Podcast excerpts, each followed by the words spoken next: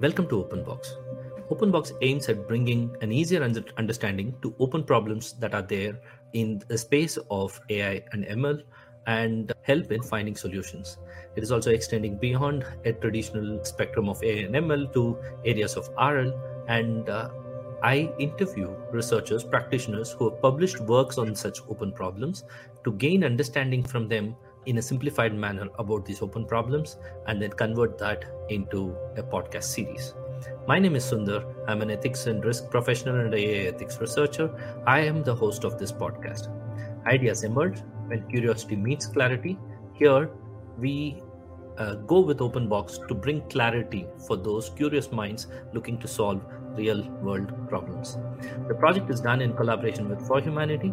For Humanity is a 501 nonprofit dedicated to minimizing downside risks of AI and autonomous systems. For Humanity develops criteria for independent audit of AI systems. If you want to know more information, I'll provide link to For Humanity in the description. You may want to look up on them. Today we have with us Raghu. Raghu is a PhD student at the machine learning group at the University of Freiburg. He is working under the supervision of Frank Hutter. He is working on AutoRL, his master thesis was on reinforcement learning.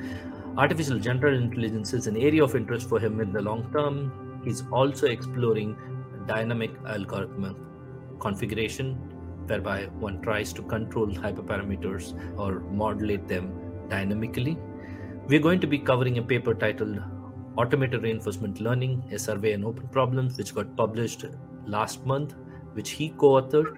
And we're going to learn more about the open issues that he has mentioned in his paper. Raghu, welcome to the show. Hi, Sundar. Thanks a lot for the introduction.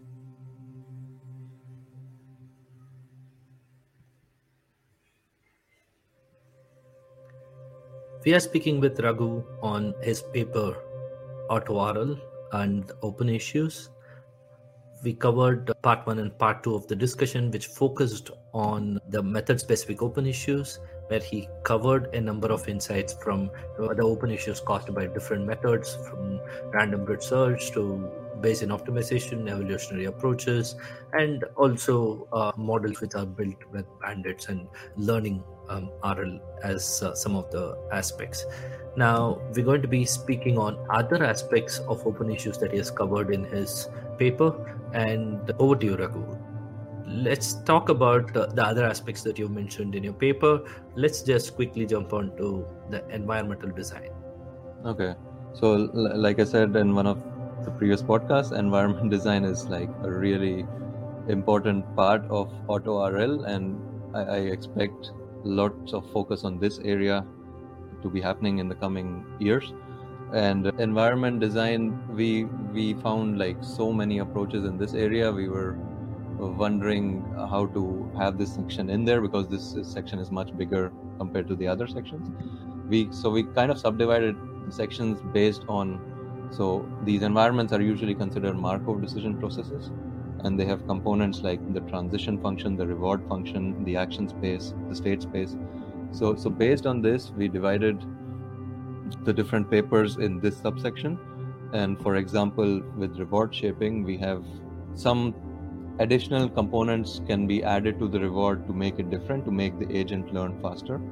So this is one of the sub subfields. Then there is like action space like usually these algorithms are given like some action space within which they have to act. But humans for example tend to act based on their prior knowledge of what is required for a task. So they limit their action space even though their actual action space is much bigger.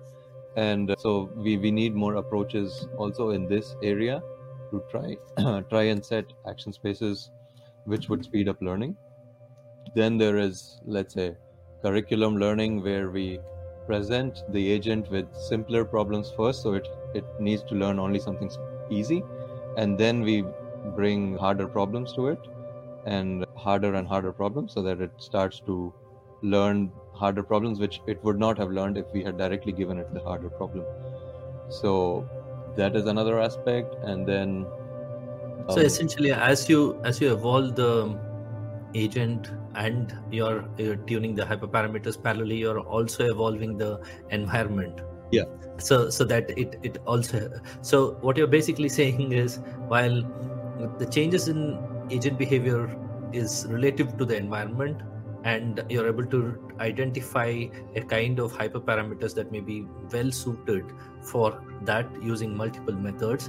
When there is a change in environment itself which is dynamic then it, it contributes to further more complexity. You're actually looking at hyperparameter tuning at multi levels so it's tuning at uh, agent level when environment is fixed and uh, looking at environment level when uh, the agent is also evolving in that particular space. It's very very fascinating and it also uh, in, in a simple sense it's like uh, an, an autonomous vehicle is going on a highway and suddenly it has to turn towards a village road right? So automatically exactly. the environment changes the, the context changes right? So everything becomes very very relative and the complexity of some of those are very different in that sense. So uh, it's it's very interesting to hear about this and uh, i'm able to think of a number of accountability and ethical issues that comes up with areas like this. Not to say that these researches are not valuable it's just that consideration for ethics in these researches are going to make a big way um, in in the way we value humans as such.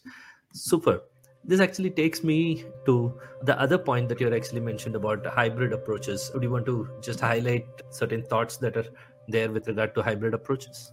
Yeah, so hybrid approach, I guess the biggest challenge is how to combine all of the different approaches we have seen so far and extract the maximum out of them. So, uh, for example, like I guess I already mentioned this Bob approach from our group, which combines Bayesian optimization with hyperband and uh, PBT and like PB2, which combines Bayesian optimization with PBT. And there are these approaches coming up, but it's not clear which one is the best and which would be applied where. So, for for me, that would be the biggest challenge in hybrid approaches, and to also, yeah, not, not just combine two like is currently done with many approaches, but try to combine three or four and try to take the best of all worlds, not just best of both worlds, and yeah, move forward. Essentially, something like a, a, a grid search summary of, of uh, all the methods, so to say, where you're able to literally see, okay, what kind of uh, metrics uh, are are uh, coming along with this optimization and how it uh, how they are evolving. Is that is that a concept that is widely researched at this point in time, or is that something that you're anticipating people will start doing actively? Huh. I, I think combining more than two approaches, I don't see that happening immediately because it's just very compute intensive already right now what we are trying. And to search over this grid of all these combinations will, will take an even more massive amount of compute. So i, I think probably right now people will mostly just try auto ml approaches and trying to apply them directly to RL instead of coming with too many new hybrid approaches. So, but Understand. Uh, I, I'm happy to be wrong about this, and the more research in this area, the the better. I would say. Yeah, perfect. You you also mentioned in your paper about benchmarks as one of the other issues. Okay, would you want to explain briefly about that? Yeah, so benchmarking, not just in auto RL, but in reinforcement learning itself, is a very, very hard task. People have come up with different problems. Like, usually the default ones are Atari and MuJoCo, which people, let's say, they try discrete algorithms like DQN and Rainbow on Atari uh, games, and uh, they try continuous control algorithms or robotics related algorithm in MuJoCo like simulators. So these have become like the benchmarks, but they are pretty expensive, and they're they also have sometimes these bugs in, inside them. Like there is an Atari game called Q*bert, which has a bug, and one of the papers from our group exploited this bug to repeatedly do something and in, increase the performance a lot. And similarly, in one of in that on the importance of hyperparameter optimization paper that you mentioned, there is a bug where this half cheetah environment, the cheetah starts rolling and it's when it starts rolling it gets like an inordinate or a very huge amount of reward which won't happen in a realistic scenario So so so standardizing benchmarks to be able to have them, let's say, cheap benchmarks is one one future consideration. I mean, our group is also trying to make some like one of my ma- main libraries that I made is called MDP Playground, where we try to make some cheap environments and try to give some perturbations to the environments, like adding noise or adding delay to rewards, to be able to maybe study these difficulties in reinforcement learning at a cheaper level. So then there is also the question of generalization. So sometimes you want to train on a distribution of environments, but then test on a different distribution of environment. And regarding this, I would really recommend a survey of generalization in deep reinforcement learning, the paper. It covers a lot of these aspects and how we should go about doing this. So we want like a trained set of environments. For for example, we could have different contexts, like we could have a pendulum which has different lengths and masses and uh, during train time and then we want during test time to to tune something with which has a pendulum with a different length and mass from the train train time.